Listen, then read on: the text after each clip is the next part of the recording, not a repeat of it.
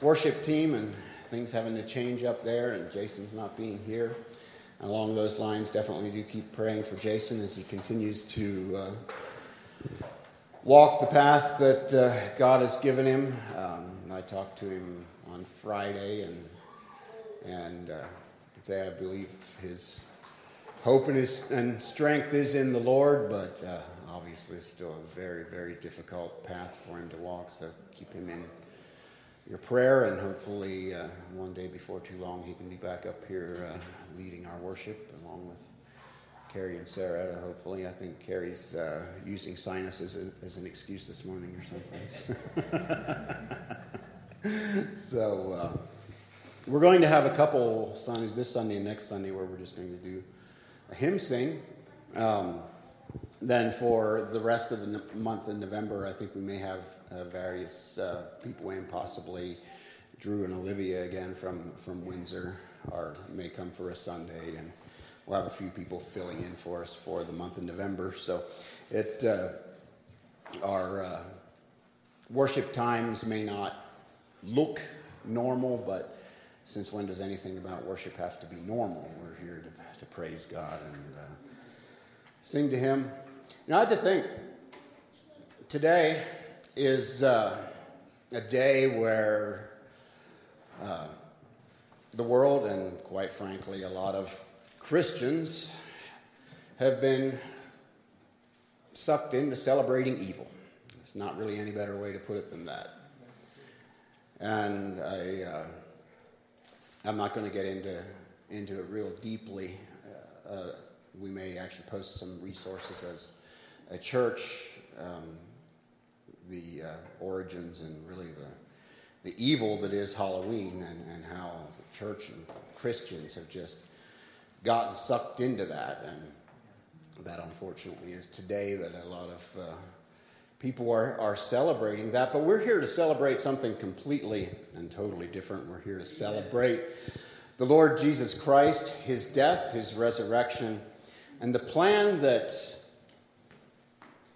through God and His love, has given us to be redeemed back to Him. We're here. We're going to have our uh, communion service following the sermon today, and, and I, I think it's so fitting that on, on a day when the world and even a lot of the church is celebrating evil, we can take the time to celebrate the Lord Jesus Christ. And so we invite you to join in that for us um, towards the end of the service. For announcements, um, we do not have a lunch planned following the service. We normally do, but on these uh, fifth Sundays, which happens four times a year, we take a break from that to allow you to uh, have family time or invite people into your homes or whatever the Lord uh, allows you to do on that. We do have uh, Friday evening is our uh, family game night here at the church, uh, hosted by John and Maggie. 6:30 p.m. this coming Friday evening, so everybody is welcome.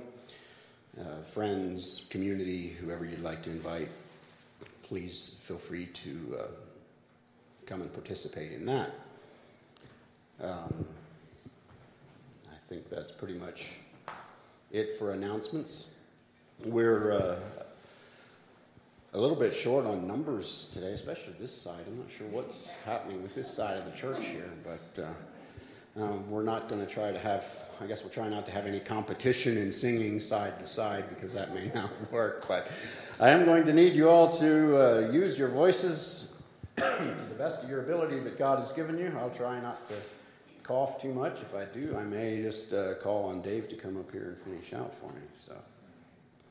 I have a couple songs picked out to start. You can feel free to use either book that you'd like, the Zion's Praises or the Red Book, whatever that's called anymore, the Faith and Praise. I'm going to start out with a song in the Faith and Praise book, number 144, O Worship the King.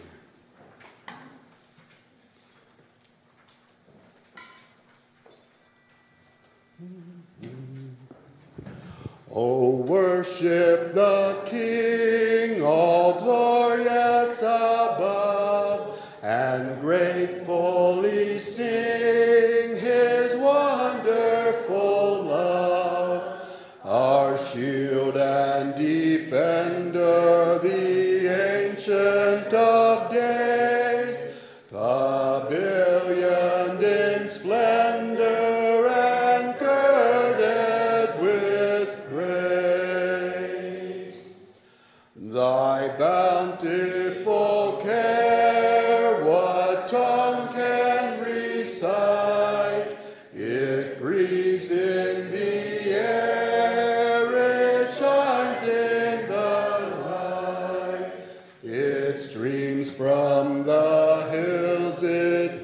descends to the plain, and sweetly distills in the dew and the rain.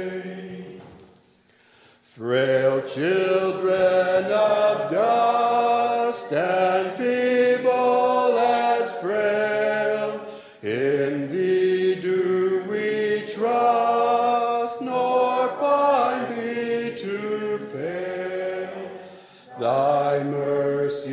how tender, how firm to the end.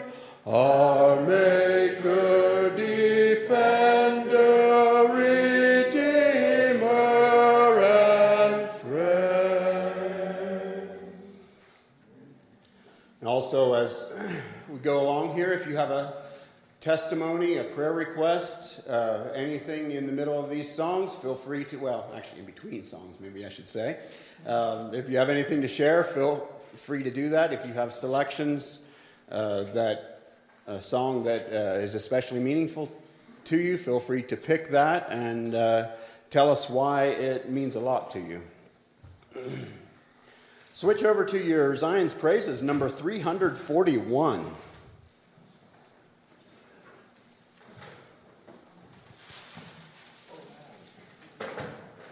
Redeemed, how I love to proclaim it.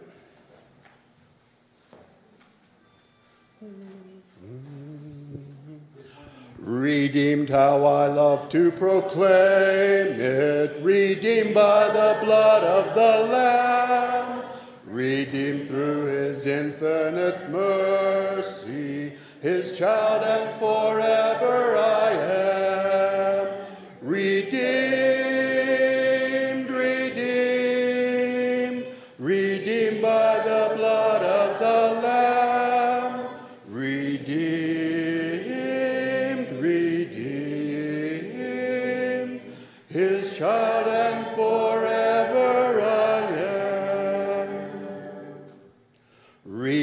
and so happy in Jesus, no language my rapture can tell. I know that the light of his presence with me doth continually dwell. Redeemed,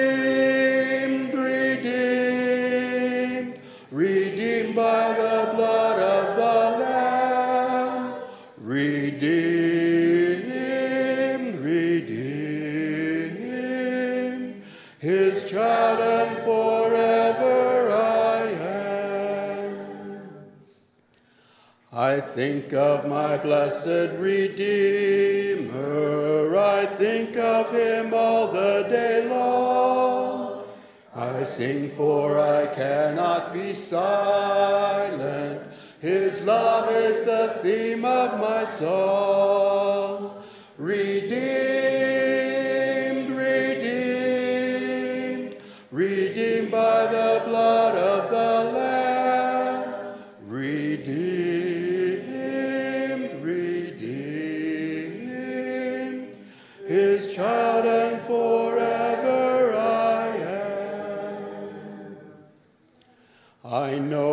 shall see in his beauty the King in whose law I delight, who lovingly guardeth my footsteps and giveth me songs in the night.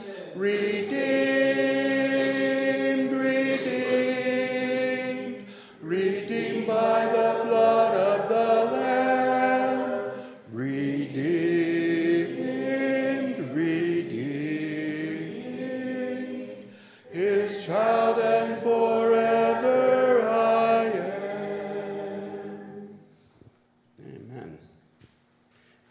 your selections. Steve, do you have one? Yeah, 424 in the Green Book.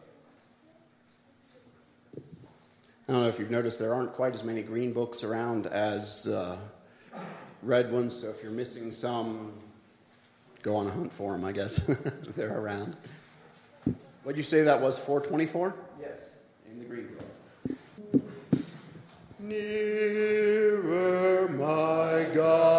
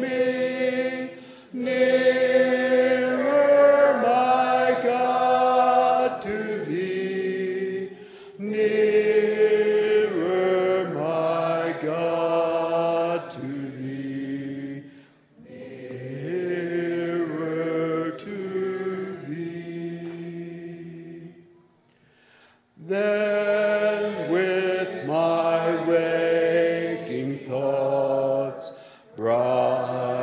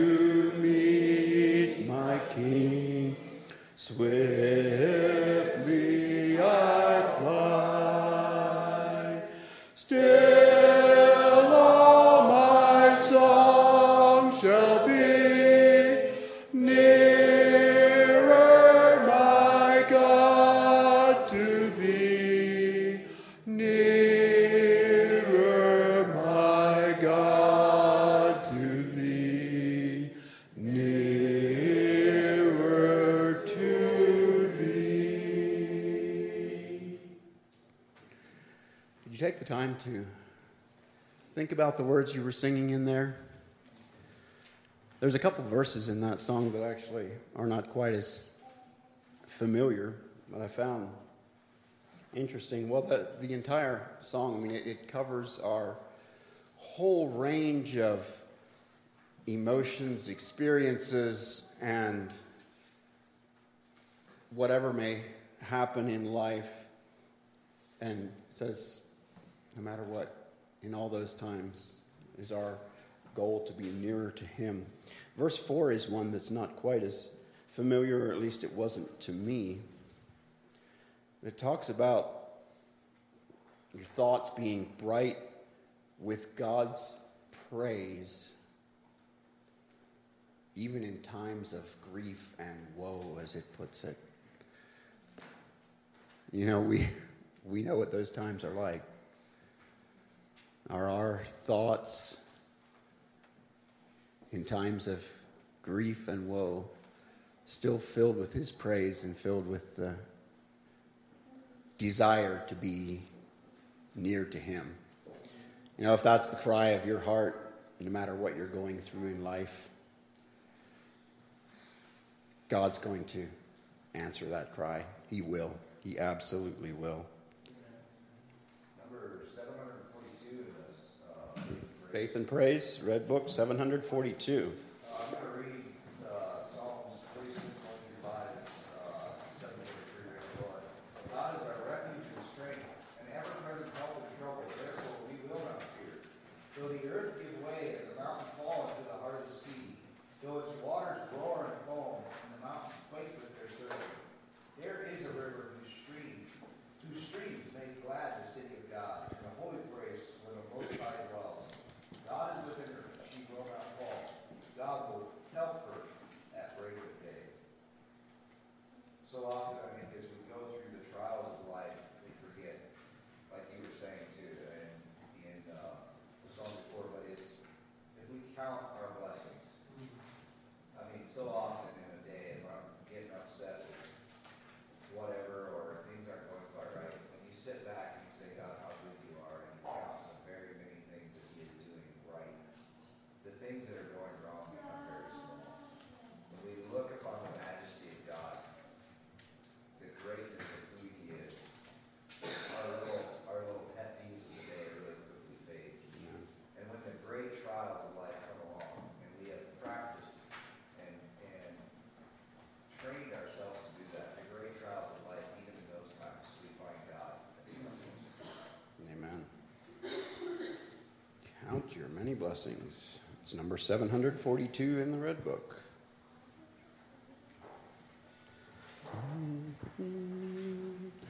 When upon life's billows you are tempest tossed, when you are discouraged, thinking all is lost, count your many blessings, name them one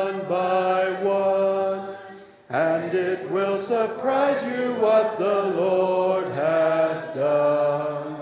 Count your blessings, name them one by one. Count your blessings, see what God hath done.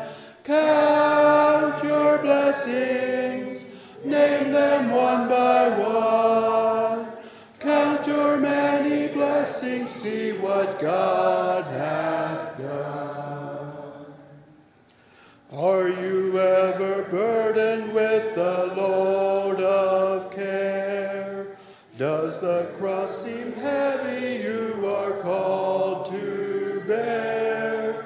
Count your many blessings, every doubt will fly, and you will be singing as the days go by. Count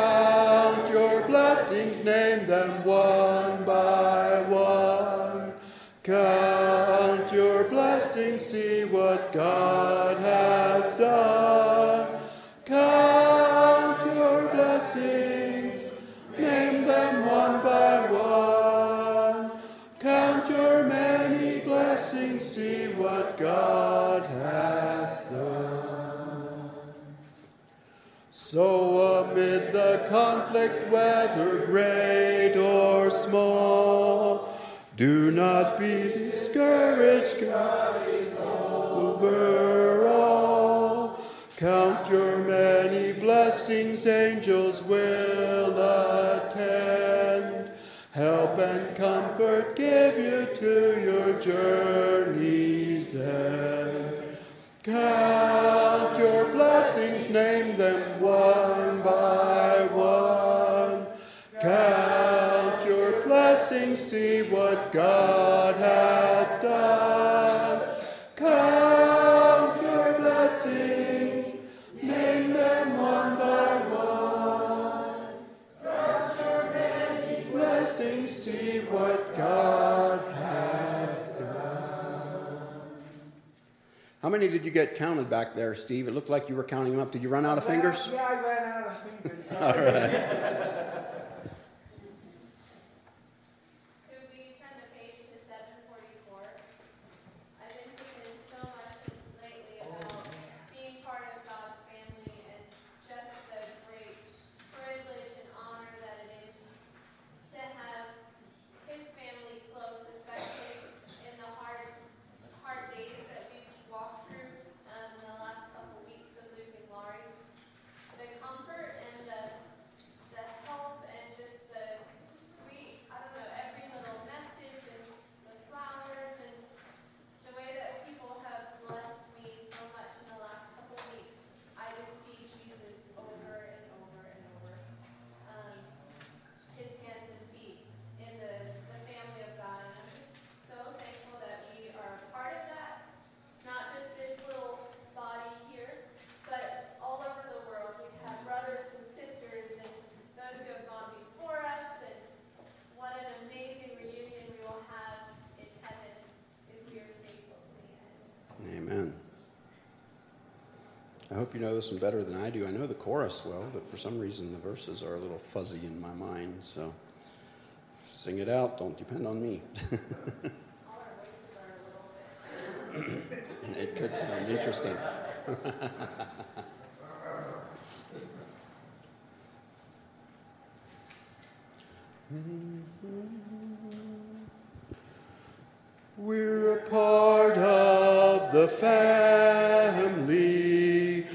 that's been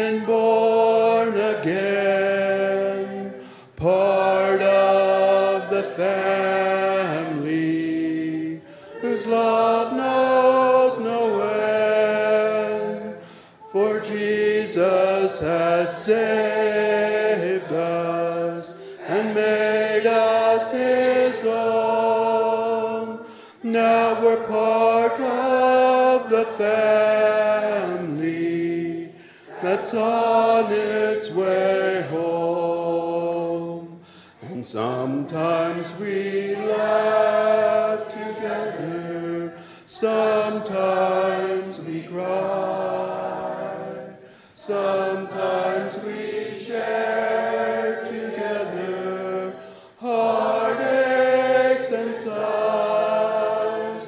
Sometimes we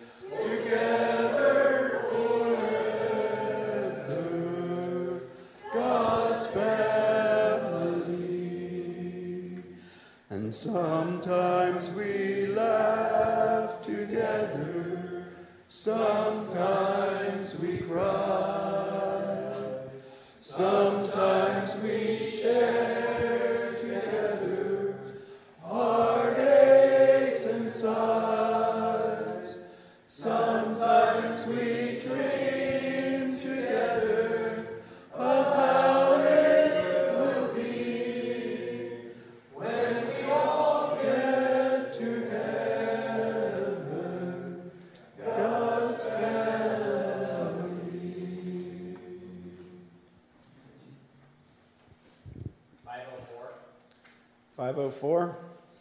Well, I can tell you it's not very easy to sing when there's tears in your eyes, but uh, thank you, Sarah, for, for picking that song. That that is, yeah, I think a, a perfect reflection of where we're at in life and, and the hope that we have. Was that number 504 in? Ah, the Green Book. I almost led the wrong one.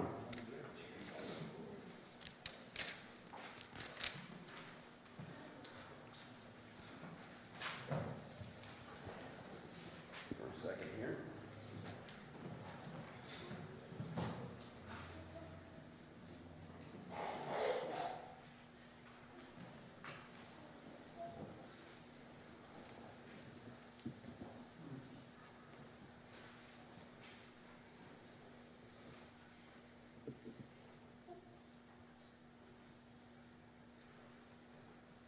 Number 504.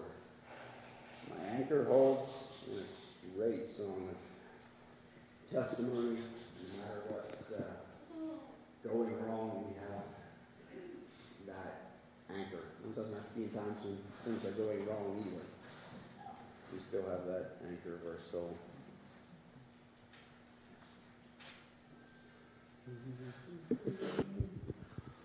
Though the angry surges roll on my tempest driven soul, I am peaceful, for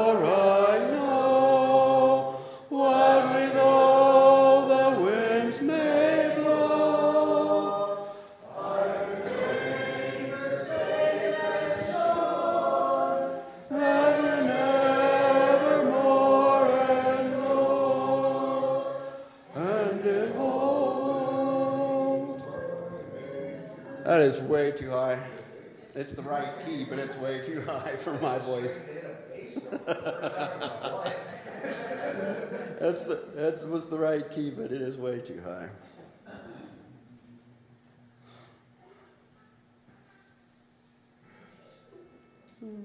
Mm. Though the angry surges roll on my tempest driven soul, I am peaceful, for I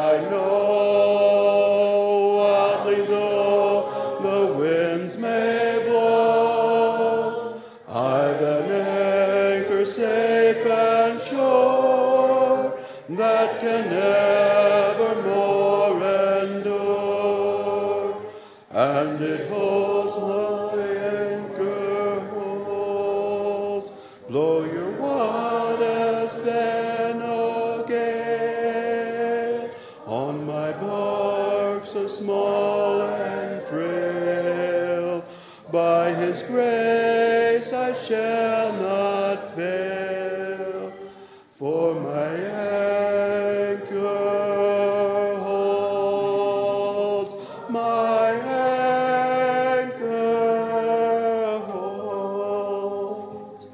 We have a nice row of bass there. Uh, Judd, don't look so puzzled. Mighty tides about me sweep, perils lurk within the deep. Angry clouds o'ershade the sky, and the tempest rises high. Still I'd stand the tempest shock, for my is the rock, and it holds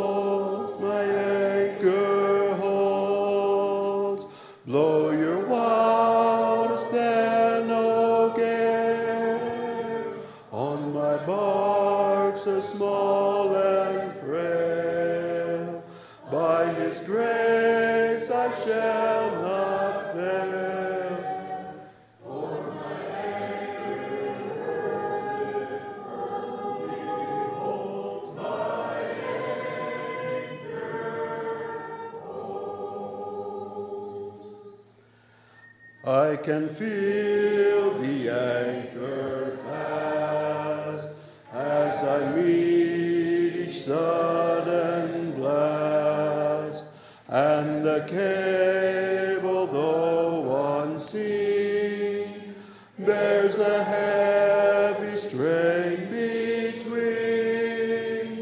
Through the storm I safely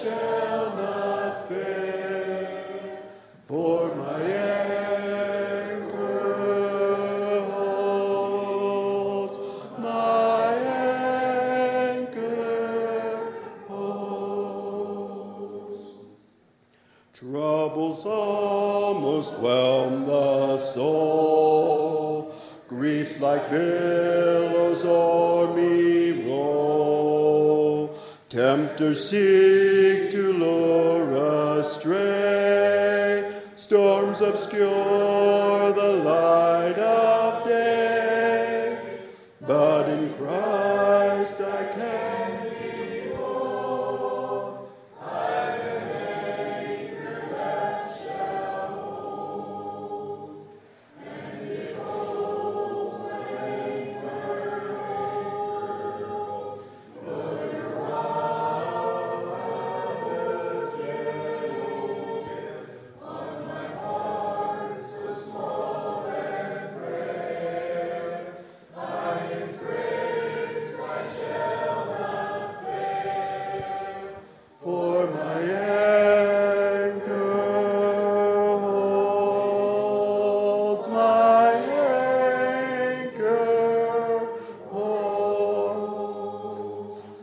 Trust me, our anchor will hold a whole lot better than what that singing was.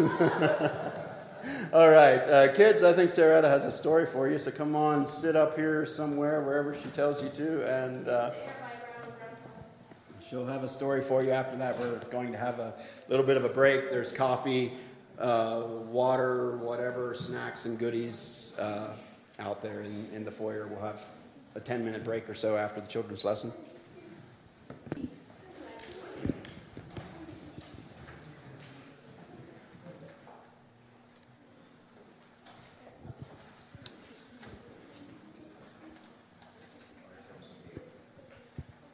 I can. You want to sit over here?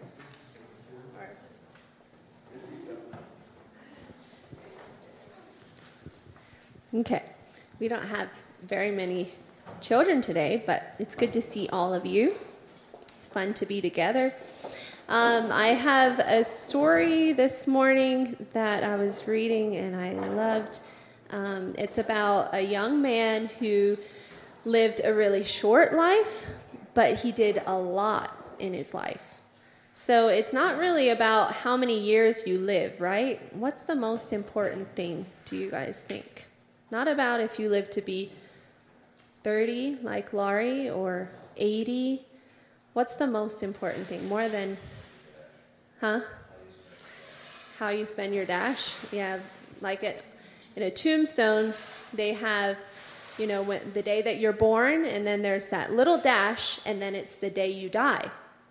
The most important thing is how you spend that little dash. That's really good. What do you guys think the most important thing is? What can we do to make the most out of our life?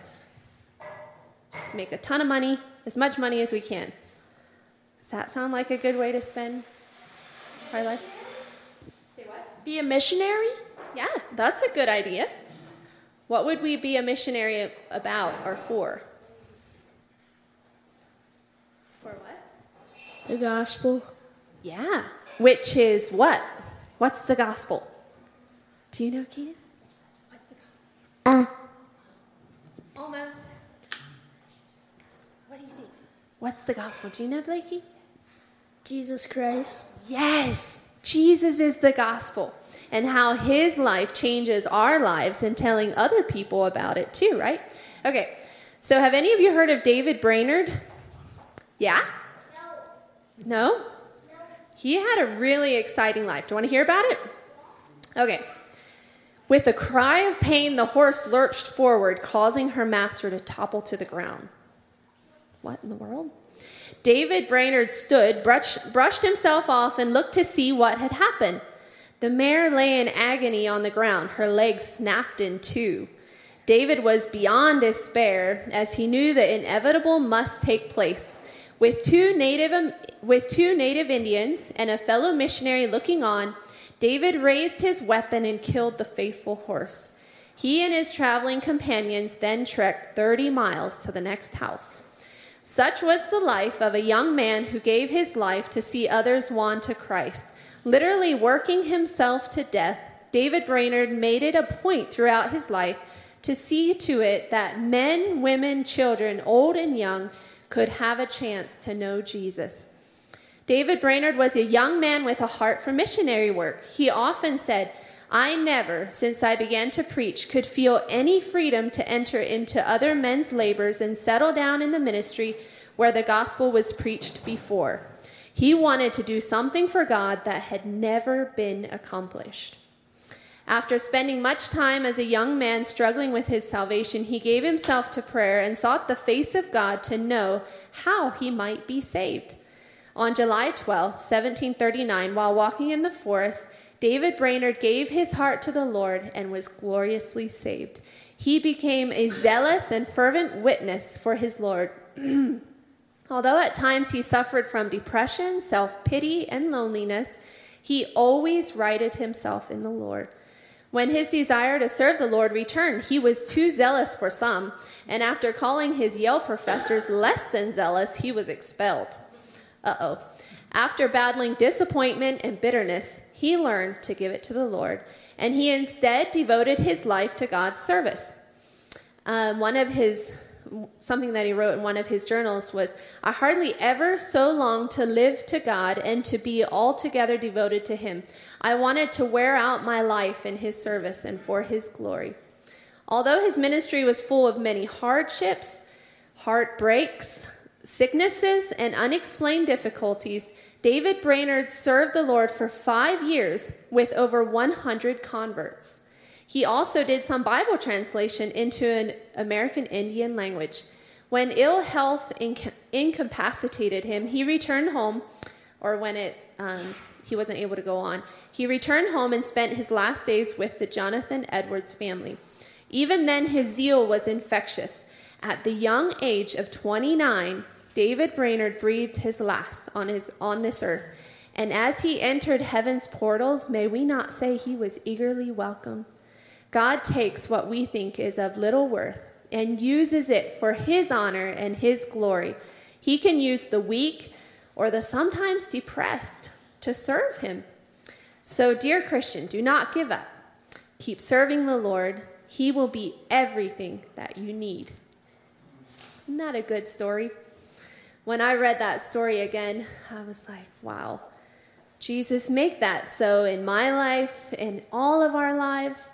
And I want you guys to remember as you grow up, it's not about how much stuff we have or how many friends we might have or um, I don't know how people look at us or if they like us. The most important thing in the whole world is knowing Jesus and sharing his love with others. Because this time on earth is so short it's not very long, and we don't. We're never promised another day. But if we live it all 100% for Jesus, in the little things in the big things and everything in between, we will have the most fulfilled life. And one day, when we die and we enter heaven, like Laurie did two weeks ago, we'll be able to hear, Well done, you good and faithful servant. And we'll have all of eternity to praise Him, to talk to Jesus, to ask Him all the questions we had that we never got answered here. Um, but it's the best life that we can ever, ever live. Okay?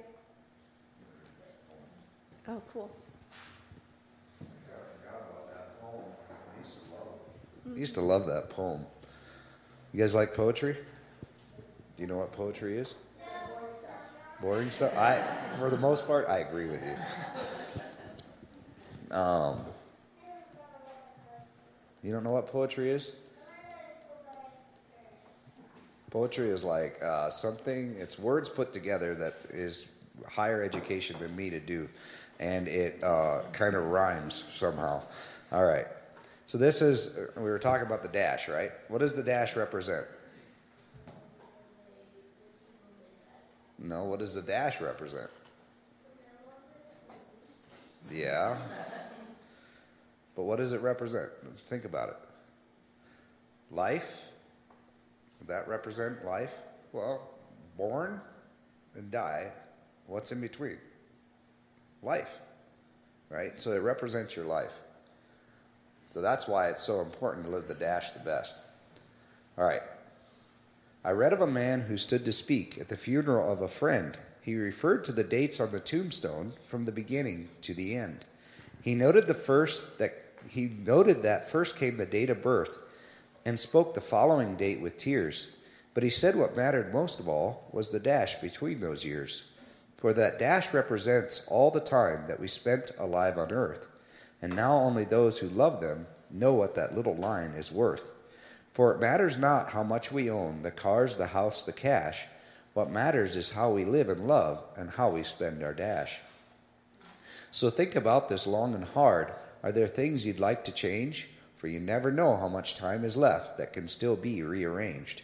If you could just slow down enough to consider what's true and real, and always try to understand the, the way other people feel, and be less quick to anger and show appreciation more, and love the people in our lives like we've never loved before. If we treat each other with respect and more often wear a smile, remembering this special dash might only last a little while. So when your eulogy is being read, with your life's actions to rehash, would you be proud of the things they say about how you spent your dash? Okay, you guys can go back. it's a rhyme. All right, we can take about a ten minute break. Actually, Steve has a song he wants to lead us in before we do that. How about it, Steve? Fresh haircut. And I'm not Fonzie either. Um, talking about that poem, that, that was good, Carrie, uh, is that we want to show how much we do appreciate one uh, individual in this congregation. And I understand there was a rumor that he's a day older, uh, I should say a year older than he was before. And, uh, and he's half a century old. Can you believe that? but unfortunately, he can get back at me because I'm older than him. But everybody, let's sing to him.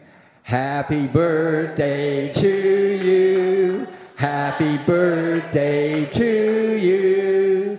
Happy birthday, dear brother Phil.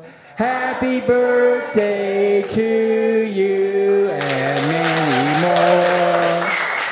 We just want to we wanted to let you know how much we uh, love you and we care for you. And uh, and I just pray that God's Spirit continues in your life. God bless you. For another fifty years. At least. I don't think there's any birthday cake back there, is there? But there are some other goodies, so go help yourselves.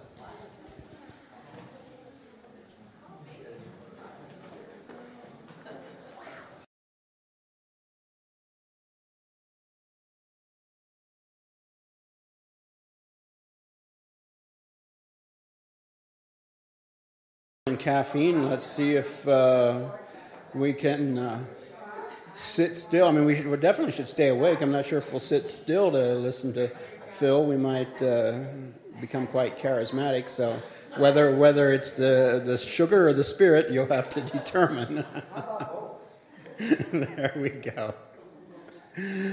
All right, uh, Phil's going to share the word with us, and following that, we'll have our communion service. So, Phil, go ahead.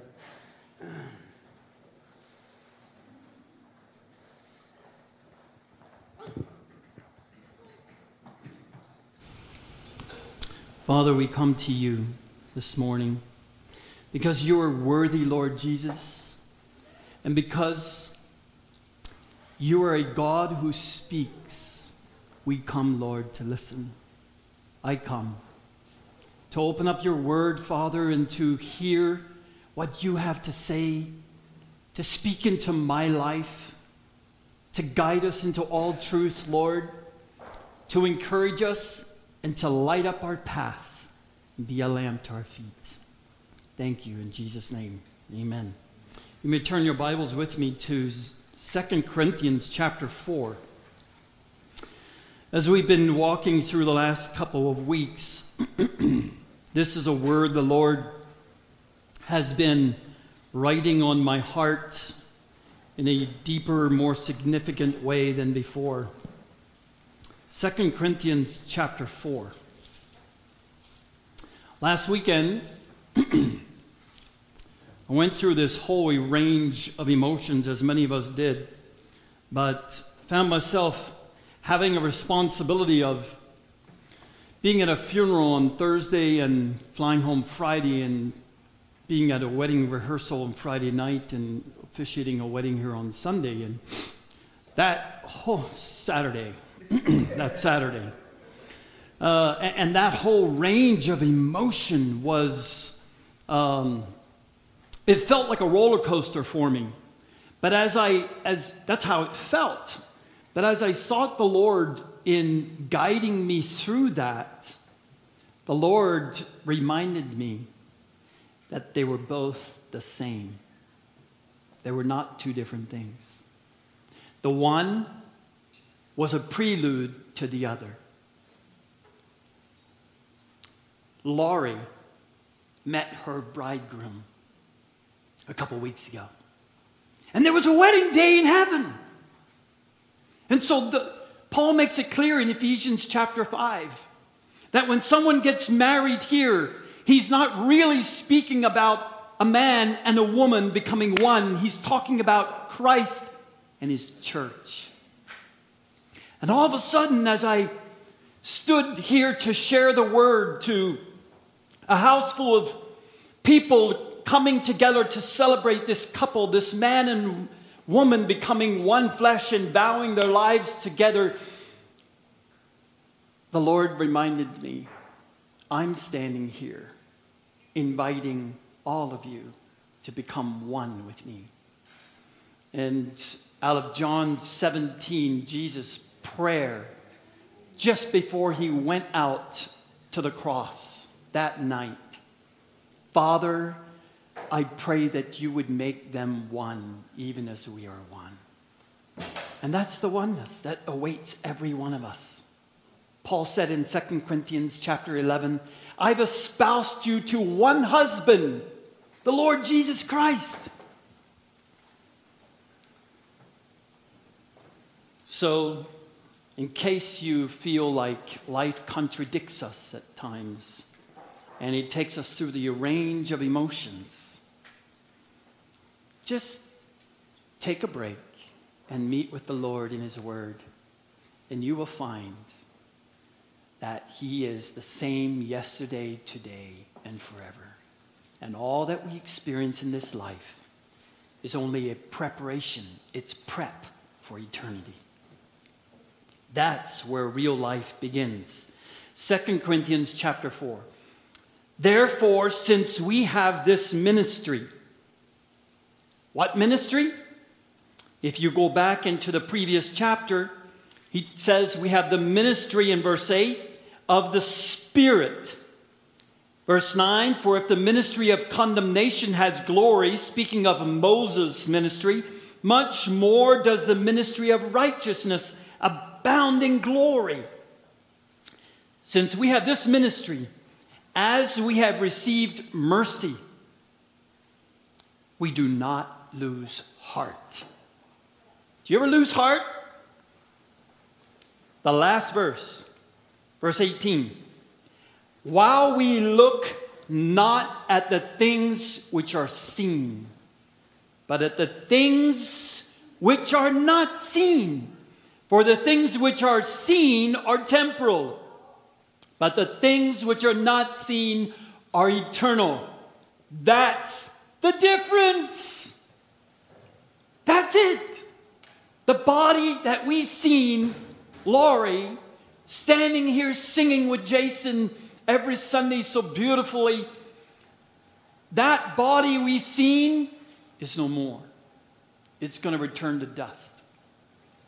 But the thing which we did not see, her spirit, her inner man, is now united with her bridegroom, experiencing the joy of her Lord, is having a wedding feast. And if you and I can, through the eyes of faith, open the eyes of our heart and see that, we will never lose heart. There is no reason for us to lose heart. In fact, we will say Amen to Ecclesiastes chapter 7. The day of one's death is better than the day of one's birth. Why? For this reason. Verse 2 But we have renounced the things hidden because of shame not walking in craftiness or adulterating the word of God. Craftiness means, you know, when you when you try to deceive someone, you're crafting something because you want to make something appear to be something. Craftsmanship in this context is idol worship. Something we craft, a life we create, a life or a picture we want others to see. Is that what you're doing with the Word of God? It is easy to do. It's natural to do.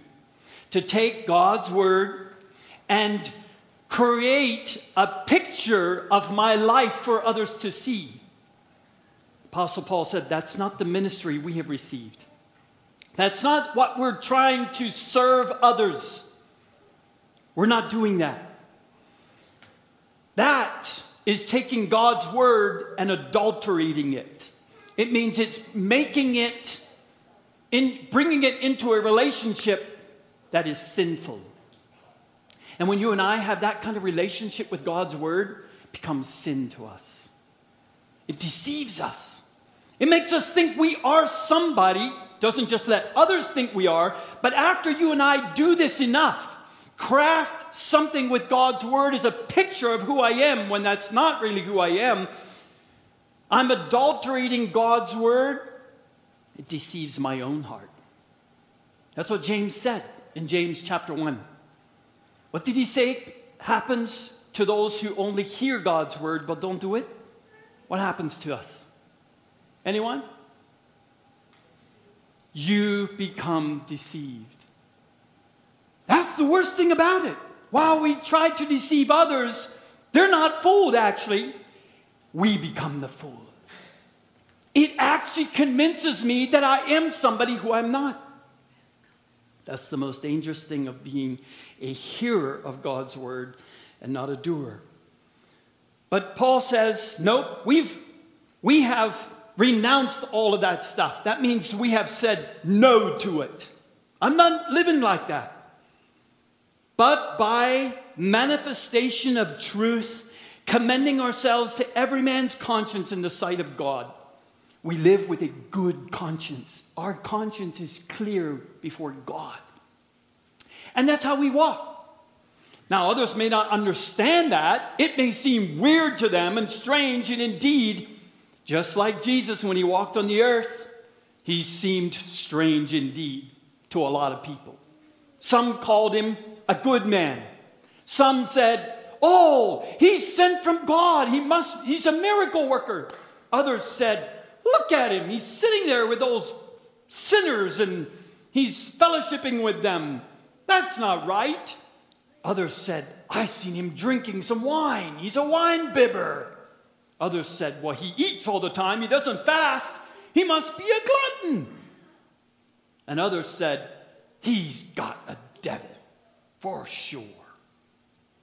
That's what they actually said about Jesus when he walked among people here on the earth. But Jesus said, Wisdom is justified of her children. That means he walked with his heavenly Father and he commended in that conscience, which was open communication, no condemnation before his Father. That's how he served others. There's nothing like that in the world. If you and I want to be like Jesus, we must handle God's word and serve others that way in an honest, open way, but truthful with God, first of all, and sharing his word that way. Verse 3 And even if our gospel is veiled, there's a sense of veiledness over our life, that hidden life with Christ, that many times we're not even allowed to share with others to justify ourselves. You know, a married couple is a unique relationship. There's nothing like it on earth. It is the only relationship on earth that it is right for two people to live a secret life, a hidden life, where many conversations, the deep conversations and unity and oneness that they experience, is not for anyone else to see in the world. It's good and right. And that's still the way it is with Jesus and his people. Jesus and you, Jesus and me. He comes to develop that relationship with us. And you know, when you as a married couple, when we as a married couple have that good and right relationship, it doesn't really matter what people say about us. I remember, I don't know, we were maybe married about a year or so. And we were in love. We still are in love. And you'll see us still doing this. We hold hands a lot, Katie and I.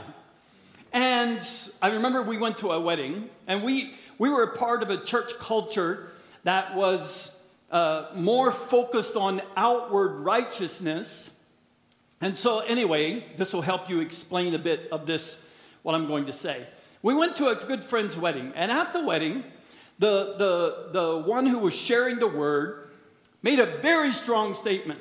He said he's convinced that if couples need to show outward affection publicly, they've got marriage problems, big time. So he said, if you think you need to show outward affection like holding hands in public, then you've surely got marriage problems. You're just trying to cover it up. Because if you would do it in secret, you don't need to show off. Well, that was his perspective. And Katie and I, I remember, were sitting there pretty far up front because they were very good friends of ours. And they had invited us to sit up there right behind the family. And so there was a big church, lots of people there at the wedding. And, and after uh, the wedding is, the service is over, the ushers file you out. And Katie looked at me and said, Are we going to hold hands walking down the aisle? And I said, Absolutely. And so we did. We get up and we walked out holding hands. And afterward, a number of people came to us, and my parents were there, and they said, Are they having marriage problems? But you know what? I didn't care. Because we weren't having marriage problems. And I disagreed with his interpretation of the Word of God. I didn't see it there. It wasn't my personal persuasion or conviction. And we were secure enough in our love that outward opinion certainly didn't matter. We were going to be truthful. It was not a lie. Now, I'm sure that that brother has probably counseled many couples who did have fights and their relationship at home was not good and strong. And they put on an outward display of affection to try to cover it up. I don't doubt that that's, he probably seen that and experienced it. And we, because people do that. But to make that assumption, that I couldn't agree with. But my point is, you as a married couple, when we as a married couple live our lives in the truth of oneness of love in Christ's word, and we're led by the Lord to show outward affection in a discreet and modest way, publicly, it doesn't matter what others say. And this is how Jesus wants to live with you and me. Are you willing to live like that with Him? Today, Jesus wants our outward affection. And you know how many Christians are ashamed of that? They actually live, though most of us in this crowd probably would say, that preacher's just dead wrong. That's, that's just not right. I don't know where he was coming from. He must be a legalist or something. Is he? Is that how you live your life with Jesus? Do you know how many God's children, how many who are married to Jesus Christ, don't want to show any public outward affection to him? Especially not out at the workplace or in the office or, you know, on the street or, no, no, no, no, no. It's okay in the closet. It's okay in my bedroom. But let's not take it any, not much further than that. Maybe in the kitchen, but only, you know, with a few of our real, real close friends do I get emotional about Jesus. And those guys that get all emotional about him, yeah, it's all fake. That's why you got to do that stuff. Ah. Are you that kind of a married person to Jesus? And even if our gospel is veiled, it is veiled to those who are perishing, in whose case the God of this world has blinded the minds of the unbelieving, that they might not see the light of the gospel of the glory of Christ, who is the image of God. For we do not preach ourselves but Christ Jesus as Lord. But Christ Jesus as Lord. And that word is bridegroom. It's the same word that Peter uses in 1 Peter chapter 3, where he says that Sarah obeyed Abraham, calling him Lord, husband, my head of my life. Does your life proclaim him as Lord, as your bridegroom? Openly, publicly. You're not ashamed to be called his bride because that's who you are. That's how you live. Paul said, That's how I'm going to live. My life, my message are going to be one and the same. I'm married to Jesus, and that's it, and I'm not ashamed of it. And ourselves as your bondservants for Jesus' sake. And I want you to notice that. First, I proclaim him as Lord. And then, out of that lordship, out of that relationship that he's my husband, I serve others. And isn't it wonderful to live in a home where a couple pours out their life? It's like if you were to come and visit someone in their home and you come over a noon meal. Maybe they invite you for dinner. And the wife, all she thinks about is how she can make the best tasting meal and that you enjoy it. And she's so taken up with this that it just drives her crazy. She's anxious about it. She's fearful. She's She's wanting to make sure everything tastes top notch and that everyone enjoys it, though all their taste buds may be different. And she's consumed with how people are enjoying her meal. Would you like to go there again tomorrow night? Would you find that a pleasant experience? If all night that's all she's talking about, did you enjoy it? Are you sure? How was the apple pie? What about what about my casserole or whatever she cooked? And, and she would, that was a whole conversation. Is that what you went for? No. Probably all of us would be going like, yeah, maybe, you know, I'm busy right now if they'd invite us the next week. I'm busy. Maybe in a few weeks. Let her calm down a little bit. Do you know somebody who was like that? A story in the Bible? Yes. Jesus was there. And Martha was all consumed with the preparation of the food and the busyness of it that she became anxious and bothered. And Jesus said, Martha, Martha, you've missed what Mary chose, the good part, and it will not be taken away from her. Wouldn't you much rather be invited to someone to a home for dinner? And that couple is in love with each other. And yes, there's food made, but it's not even the point. It's not why you were invited. You were invited for fellowship.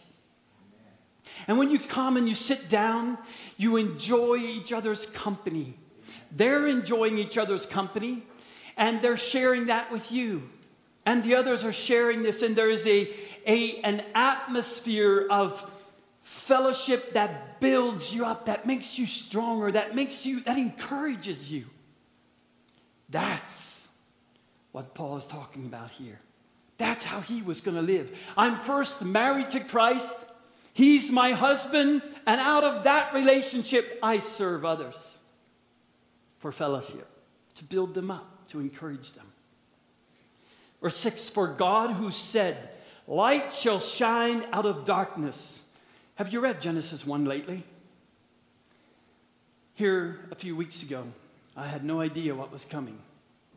But the Lord woke me up around 2 o'clock in the morning.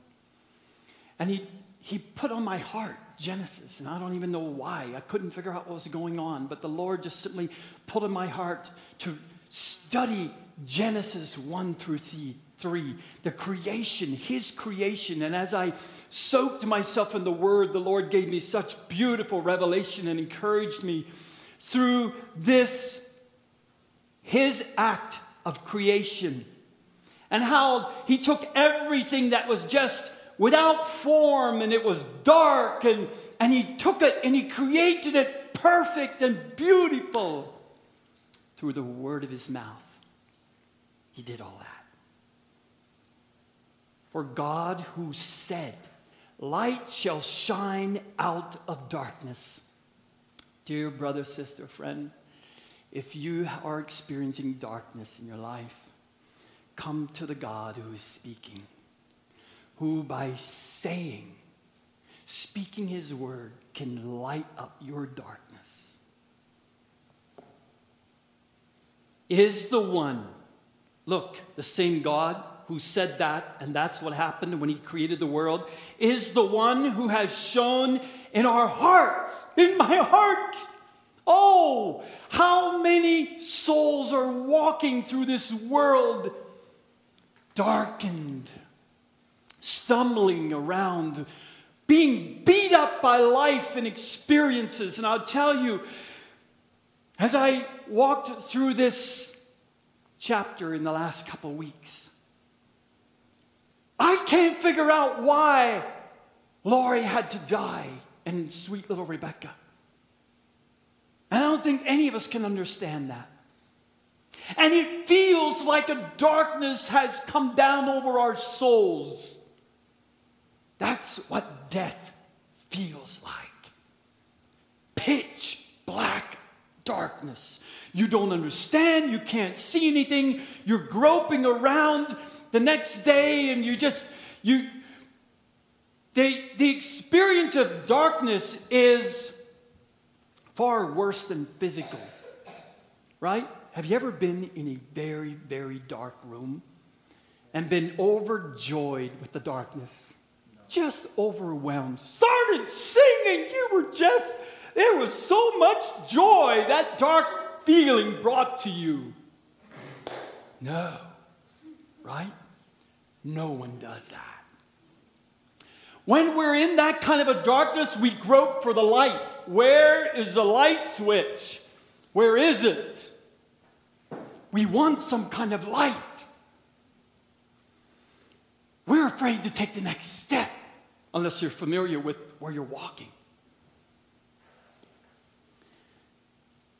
God is the one who has shone in our hearts to give the light of the knowledge of the glory of God in the face of Christ. Do you see your bridegroom there? When we walk through these experiences that overshadow the soul with darkness, whatever it may be, Sometimes it's a death of relationship, it's a death of a job, it's a death of something in our life that dies. And we are feeling completely overwhelmed. And it feels like we're in a dark place. There's only one that can shine in our hearts, only one light switch. Nothing else will shine light into my heart except the face of Jesus. And I went back and I read Revelation 22 and 21. And there's no need for the sun there because Jesus is the light of the world. You and I can live in no need of the sun physically. Do you live that way? Or do you look for sunlight experiences of sunlight physically, emotionally to light up your world? Which light switch are you reaching for? If you come to the face of Jesus, in our dark world, he lights up our souls. And this is what he, what he does in verse 7. But we have this treasure in earthen vessels. It's right here in this earthen body. Years ago, a few years ago, I went to a, a, a, conference. And there was a dear brother, I don't even remember his name. He was a pastor from, I think it was Tennessee.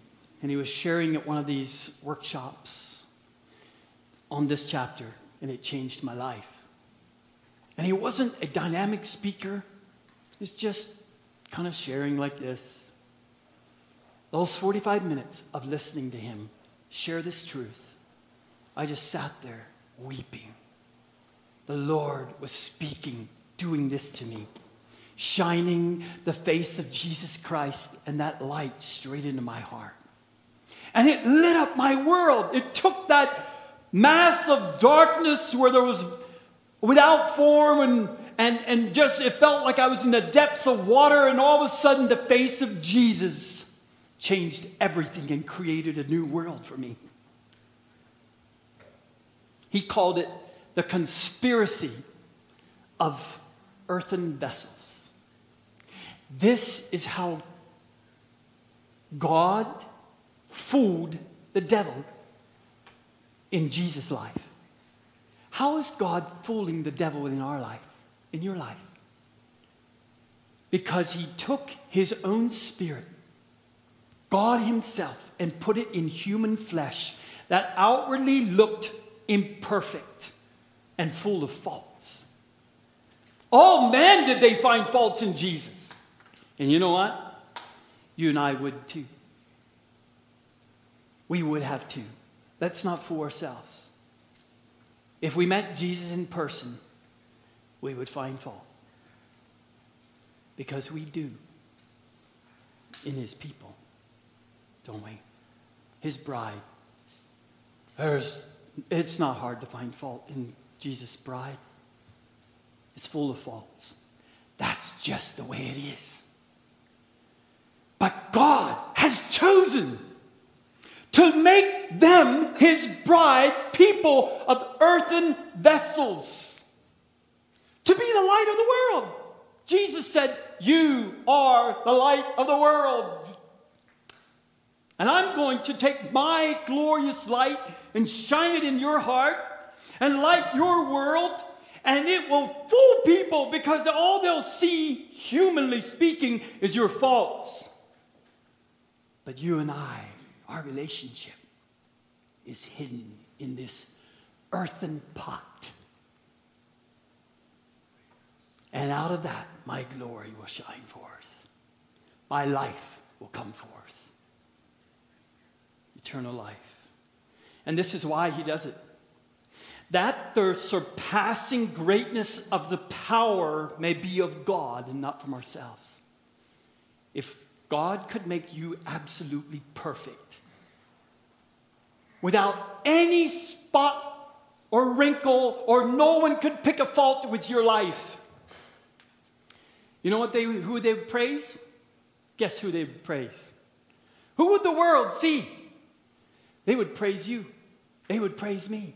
And this is the danger of when we go to share God's word and we adulterate God's word by crafting a life and presenting that to people that isn't true because we want to present the best, our own craftiness to others.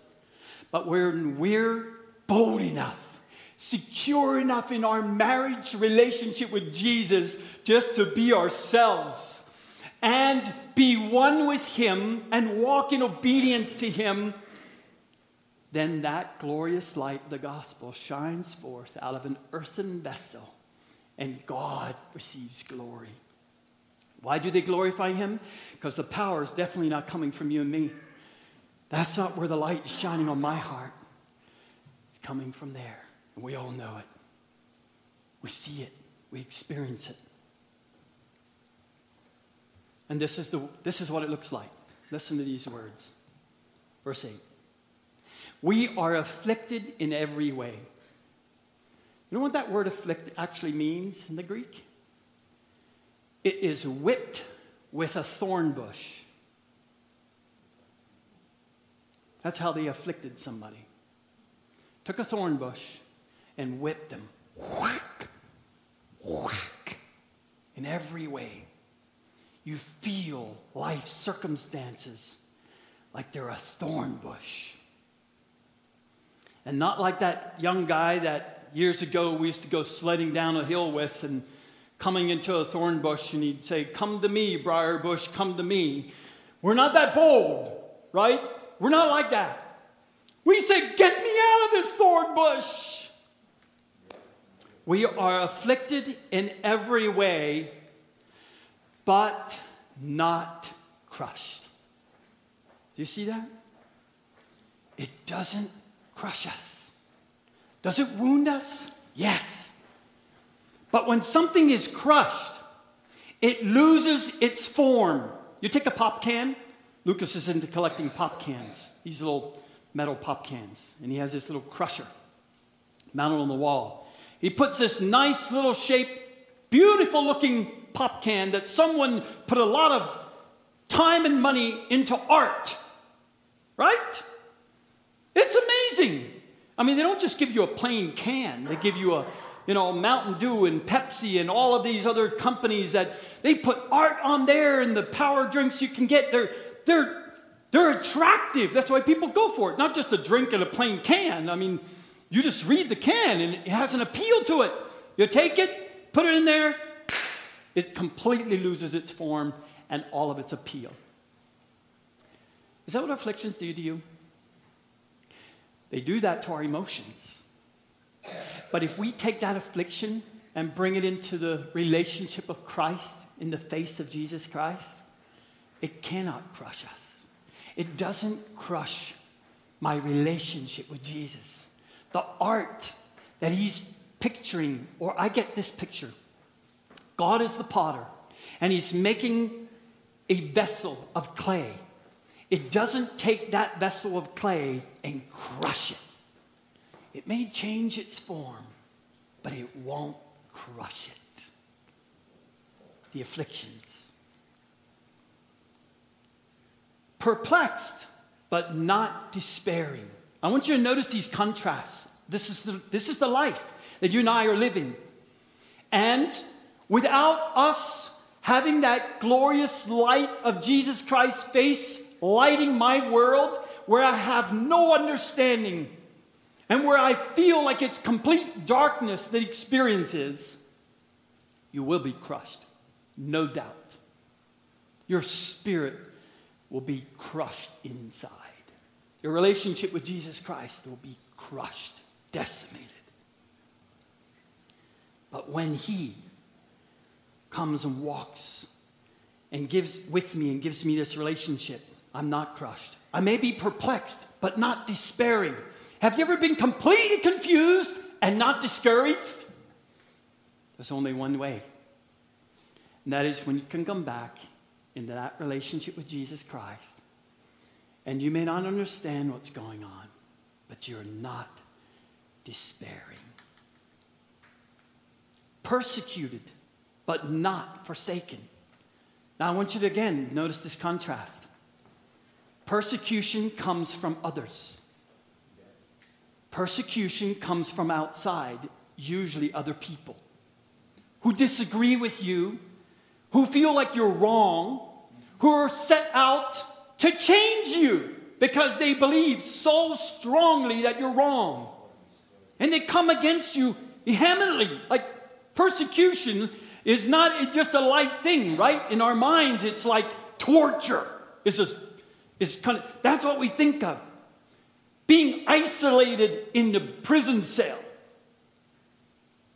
That involves persecution. And there's a reason that the Holy Spirit has put this other word in there. You may be persecuted, but you're not forsaken. You're not isolated. You're not alone. You may be in the fiery furnace, but there was someone they met in that fiery furnace they had never met before in person Jesus.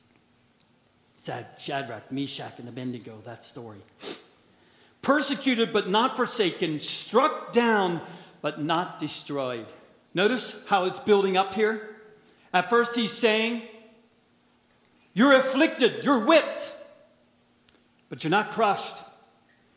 You're confused by what's going on, but you're not discouraged yet. You're hanging on, you're encouraging yourself. You're persecuted, and you feel alone, but you're not. You have fellowship with Jesus. Now, you may be struck down. Now you're down on your knees. You can't stand anymore. But you're not completely destroyed. You're still alive. Notice the momentum of the intensity that Paul says is building up. This was his experience experiencing the fellowship of Jesus Christ, that's what it looked like from the outside. He describes the outside and the inside. Do you notice that? Outside life is afflicted, perplexed, persecuted, struck down. Wouldn't you say a guy like that? His life is destroyed.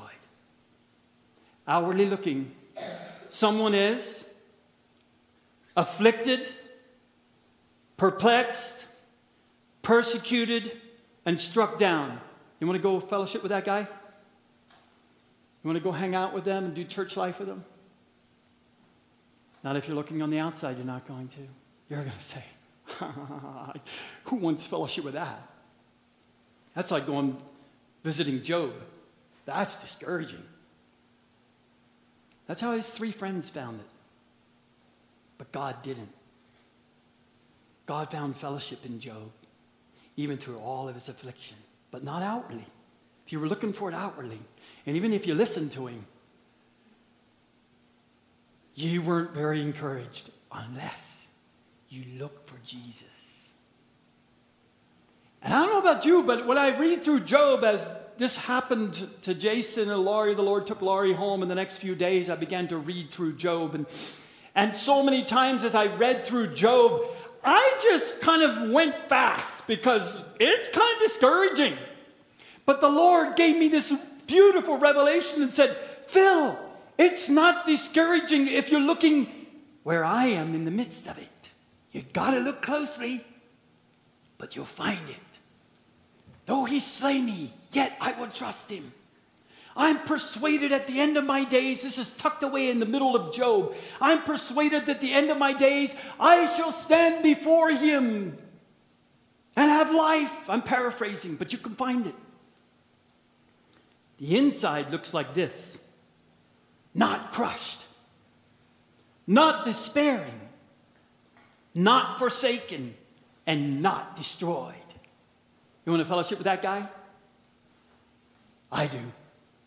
Because everywhere else we see people destroyed, their faith destroyed, isolating themselves, saying they're completely alone and forsaking, and forsaking others, forsaking God's family, forsaking this, just wanting to be by themselves. Verse 10 always carrying about in the body the dying of Jesus, that the life of Jesus also may be manifested in our body. That is such a contradiction. Have you ever seen anything like it? I'm carrying the dying of Jesus so that the life of Jesus may be seen in me. The inside is dying with Christ, taking up daily my cross. But what they see on the outside, when they come and they fellowship, is the fellowship of the life of Jesus Christ. What a paradox. Soul, verse 12, death works in us, but life in you. But having the same spirit, verse 13, having the same spirit of faith, according to what is written, I believed, therefore I spoke. We also believe, therefore also we speak. And what happens? I speak, verse 14, knowing that he who raised the Lord Jesus will raise us also with Jesus and will present us with you. We speak in faith. It's the only way to walk through this. It is so interesting that we've been talking about faith, and then the Lord gives us the greatest trial of our faith that we didn't see coming. No one seen coming. Now, what will we do? This is, by the way, a quote of Psalm 116. And you should go back and read it. I won't take the time to do that, but you should. It's there where David said, Precious in the sight of the Lord is the death of his godly ones. And there's much more. And David said, Right in the face of death, I will speak because I believe, not because of what I see.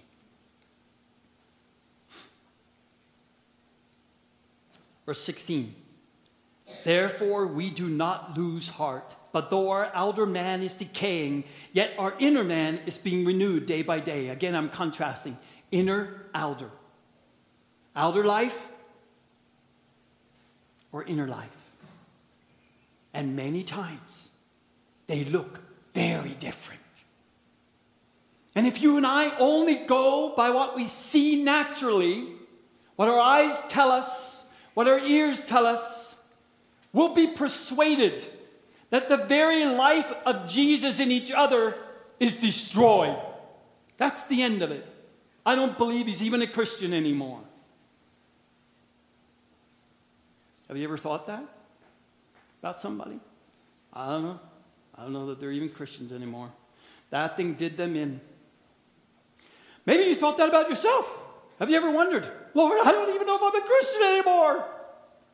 My outer life looks like it's destroyed. I had it all together. I had my Bible reading, I had my quiet time, I had, I had a beautiful, picturesque Christian life. And then Jesus lit up your world. And everything changed. He lit it up through affliction, through confusion, through persecution and through being struck down. And then, when you speak out of that experience, words of faith, of the inner relationship we have with Jesus, that causes us to not lose heart. Nope, we haven't lost heart. In fact, this momentary verse 17, light affliction is producing. Look what he's producing. It's a factory. It's producing something. It's not just on the outside looking like you're being destroyed and whipped with thorns and all of this other affliction is coming upon us. No, it's producing for us an eternal weight of glory. That word weight is, is the measure, is a measuring stick of glory, of eternal reward. It's producing an eternal reward. Far beyond any comparison. You're making a lot of money in heaven through this kind of experience. Is that what this is doing for us? Producing an eternal reward of a relationship that is not even worth comparing to anything on the earth. While we look not at the things which are seen, but the things which are not seen.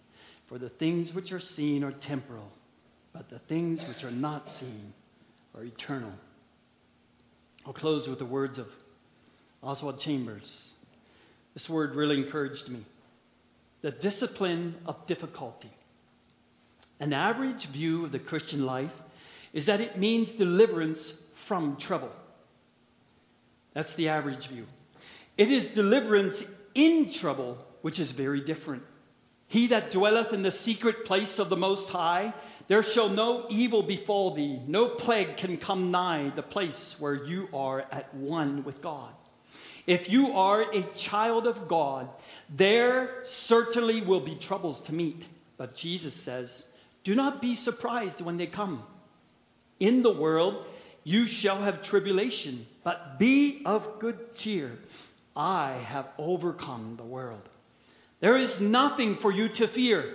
Men, before they were saved, would scorn to talk about troubles, often become fushionless after being born again because they have a wrong idea of a saint. I don't know what that word means, by the way.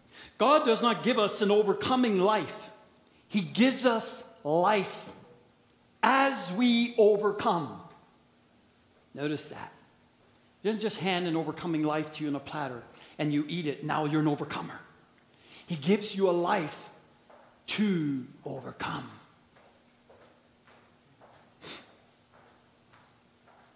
The strain is the strength.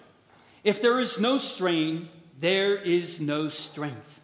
Are you asking God to give you life and liberty and joy?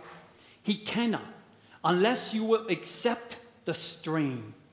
Immediately you face the strain, you will get the strength. Overcome your own timidity and take the step. And God will give you to eat of the tree of life, and you will get nourishment. If you spend yourself out physically, you will become exhausted. But spend yourself spiritually, and you will get more strength. God never gives strength for tomorrow or for the next hour, but only for the strain of the minute. The temptation is to face difficulties with a common sense standpoint. The saint is hilarious. Are you hilarious? The saint is hilarious when he is crushed with difficulties because the thing is so ludicrously impossible to anyone but God. God bless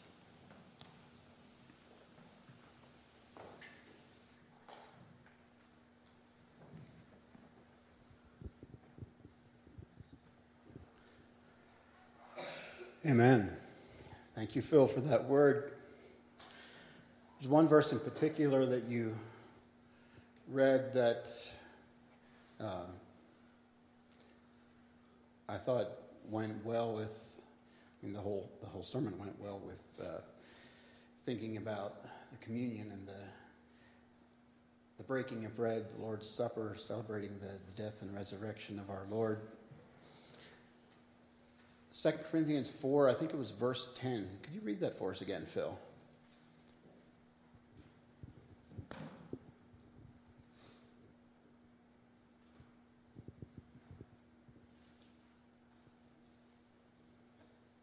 Always carrying about in the body the dying of Jesus, that the life of Jesus also may be manifested in our body. Remembering the dying of Jesus. And why was that again? So that what? So that the life of Jesus can be manifest in our body. I'm going to read some very familiar words. You probably hear them read many times at a communion service. And many times they just go right over our heads, or we have our preconceived ideas of, of what it means. But let me read to you 1 Corinthians 11, verse 23. And I want to share some things that I, that I feel the Lord has once again even made clearer in my life, and I hope it's a blessing to you as well.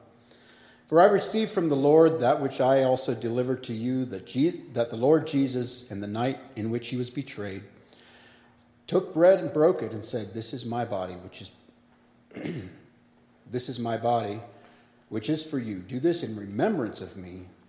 In the same way he took the cup also after supper, saying, This cup is the new covenant in my blood. Do this as often as you drink it in remembrance of me. For as often as ye eat the bread and drink the cup, you proclaim the Lord's death until he comes. Therefore, whoever eats the bread or drinks the cup of the Lord in an unworthy manner shall be guilty of the body and blood of the Lord. But a man must examine himself, and in so doing, he is to eat the bread and drink the cup. For he who eats and drinks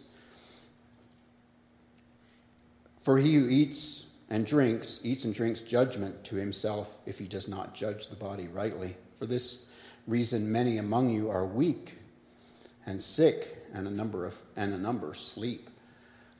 The the Corinthians had a lot of issues in their church, and and they were uh,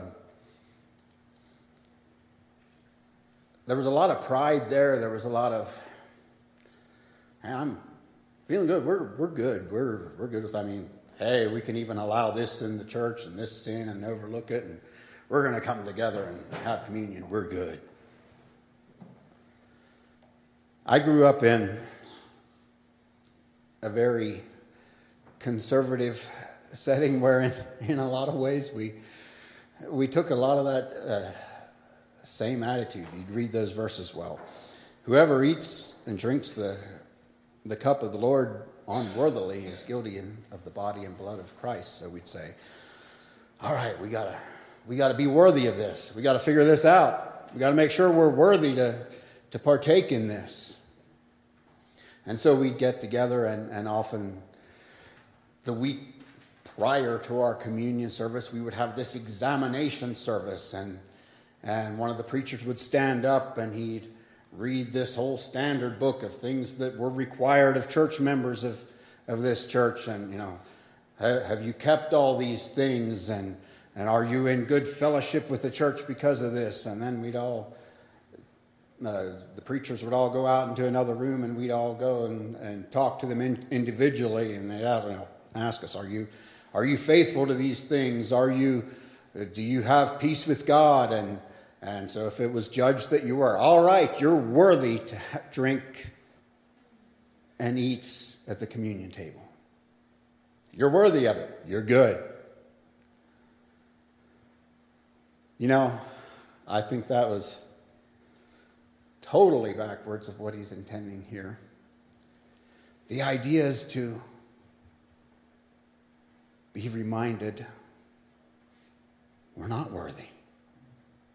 We're not. The Corinthians' problem was thinking that they were worthy, that they had it together. It didn't matter, and anything else in their life didn't matter. We got it together. That was taking the blood and body of Jesus lightly. That's what was bringing damnation to them. That's what was light about it. But to come to Jesus and say, I'm not worthy. I'm not.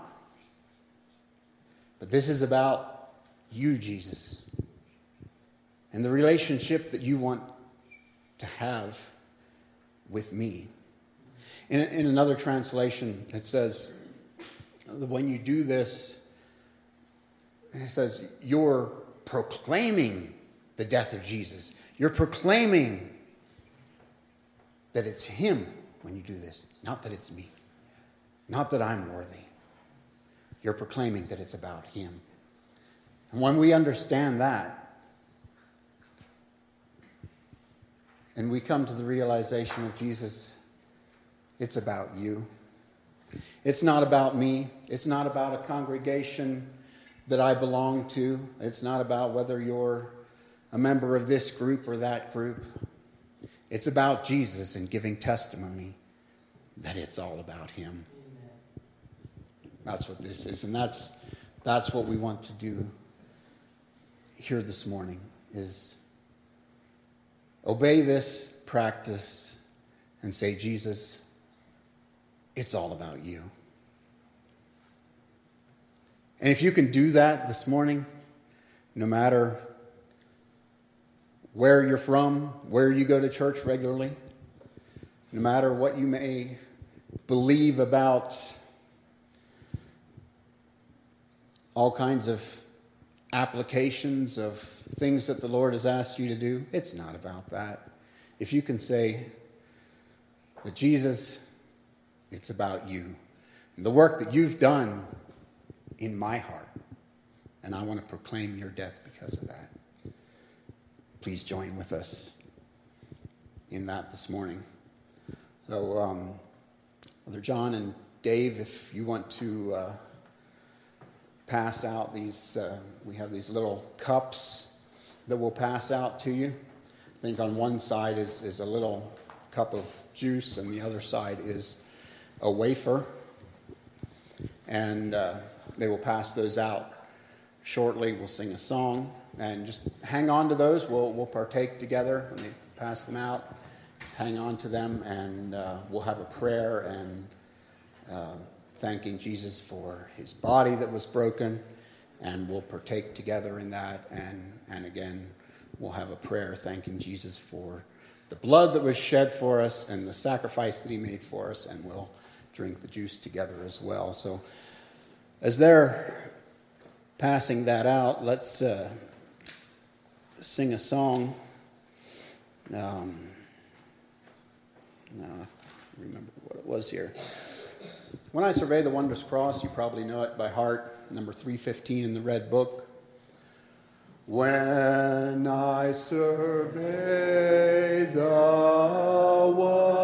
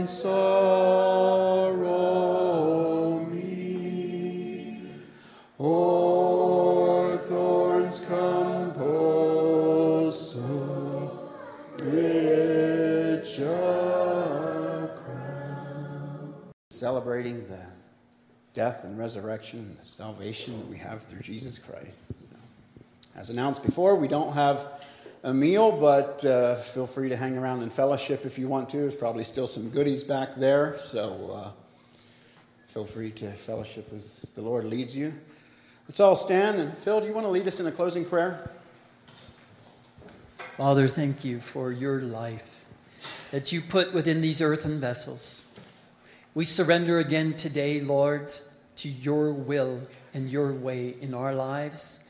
And we thank you and praise you, Lord, and lift up our lives as a living sacrifice to be holy and acceptable in your sight, Lord Jesus. I pray as we go forth from this place that you would continue to shine your glorious light in these earthen vessels, Lord, to make us the light of the world that you put us into. In Jesus' name, amen.